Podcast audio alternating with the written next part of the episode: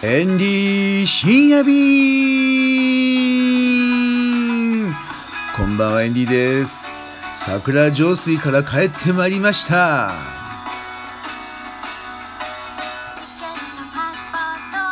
お疲れ様です。久しぶりの終電になりました、えー桜上水から帰ってまいりました。今日ワイワイタイランドで起きた出来事をまとめます。朝一番10時東京駅に行ってきたんですよ。で東京駅の北口八重洲北口ですね。久しぶりに行きました。なんかねすごいんですよ。もう東京はやっぱりなんかね日本のビジネスの中心だなっていうやっぱそれをね感じましたね。行った先はシャングリラホテルが入っているビルだったんですけれどもシャングリラホテルタイにあるチャオプラヤ川サパンタクシン駅のシャングリラホテルあるんですけれどもそこも4回ぐらい宿泊したことがあるんですけれども日本のシャングリラホテルとは若干なんかね違うんですよね。日本のシャングリラホテルは。そう。入り口に BMW の自転車が2台置いてあったんですよ。あれは多分宿泊する方が都内を走るのに乗っていいんだろうね。かっこいいんですよ。白い車体でね。そうヘルメットもちゃんとあってで照明がね左側のハンドルのとこにちょこんとついてたんですけどいやーあれいいだろうね気持ちいいだろうねちょっと高いんですよね車高が。うん。あれはね乗ってて気持ちいいと思う。うん。まあそういうものがあったりとかあと一番驚いたのはホテルの中に入った瞬間いい匂いなんですよ。すごいいい匂い。シャングリラすごいなと思ったんですね。改めて。うん。まあバンコクのマンダリンオリエンタルはレモングラスの香りでしたっけ？あれ入るとねすごい香りがするんですけどもバンコクのシャングリラってそんなにあの香りを感じなかったんですけども東京のシャングリラホテルはものすごいいい香りがするんですよ。うん、それでですね行ったのはそこのビルに入っているとある会社なんですけども、まあ、コンサルティングのね会社なんですけども、まあ、そこに一件調査をお願いしようと思いまして行ったわけなんですよ。このね調査の着手金が500万円すごいでしょまあねこれでもなんかあの中堅クラスのコンサルティング会社らしいんですけどもまあもっとねあの高い会社はいくらでもあるそうなんですけどもまあとりあえず着手金500万円でフェーズ1って言ってたかな。でフェーズ2はまた見積もり取り直してやるっていうことをねおっしゃってましたけどもね。ああ世の中そんなんなんだなと思ってね。まあまあ朝からね、うん、いい刺激を受けましたよ。はい。そして戻ってきました代々木。2軒目タイマッサージ開業相談でしたね。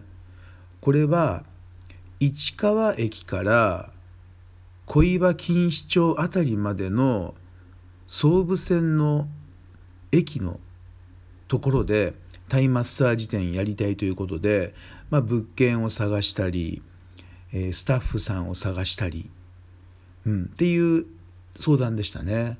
うん、これはあまり難しくないと思いますね。うん、この前も小岩でプーケットさんがね、えー反対側の駅の反対側に物件見つけましたしねこれはあのそんなに難しくないと思います。うん、そして次タイに、えー進出したい相談ですよ。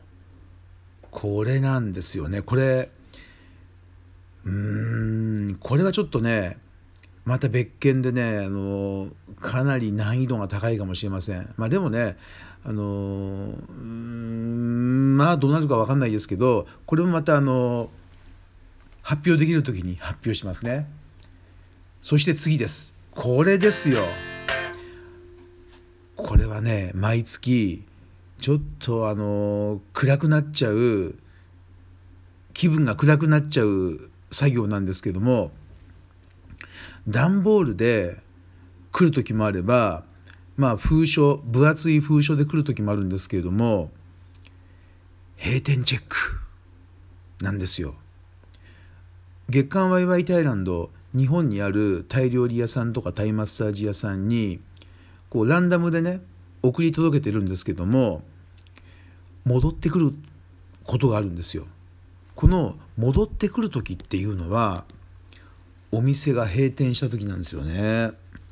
で今月タイ料理店タイマッサージ店タイパブタイ語学校、まあ、この辺で1ヶ月間で閉店したお店46件でした。うーんそうねまあ中にはね移転とかもあるんでしょうけどもまあとりあえず今そこの住所でお店やってないっていうのが46件なんですよ。まあもったいないよね。でこういうのをリアルに毎月ね自分でこう受け取って確認するわけですからなんかねなんかもうちょっとお店が続くような手助けができないのかなっていうふうに思うわけですよ。でほとんどがまあワイワイタイランドでホームページやってないとか、まあ、スタッフ募集してないとかそういうお店ばっかりなんですよ。だそれがねなんか残念なんですよね。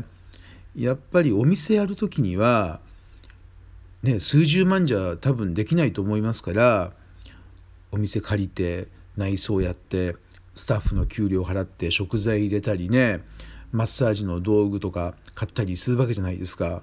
やっぱりあの100万単位のお金はかかると思うんですよ。だせっかくねお金かけてやってなんかねもったいないと思うんですよ。お店が終わっちゃったら。だからそうならないためにもうワイワイタイランドねそんな高くないじゃないですか。なんか力になりたいんですよ。そう。このね閉店チェックの作業を毎月するたびにねそう思うんですよ。だからもしねこれを今聞いているタイ料理屋さんの人タイマッサージ屋さんの人タイパブの人またはそういうお店やってる方のご友人の方もうね絶対にねワイワイタイランドでホームページやったりねスタッフ募集を出した方がいいですよ。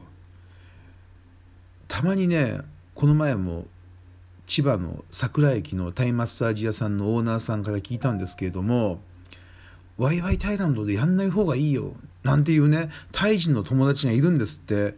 なんでそんなことを言ってしまうんだがね。本当に残念。だってもう今高校生のお小遣い程度ですよ。月4,000円なんて。それで新しいお客さんとの出会いもできるわけですからこれやらないのは本当にもったいないぐらい。そんであのなんかね他のなんとかナビさんとかねなんとかペッパーさんとかに出しちゃったりしてだってそんなあの会社のねそそんなって言っちゃいけないねそういう会社の担当者さん5年は絶対いないと思いますよ。1年いていいかいいなっていう感じじゃないですか。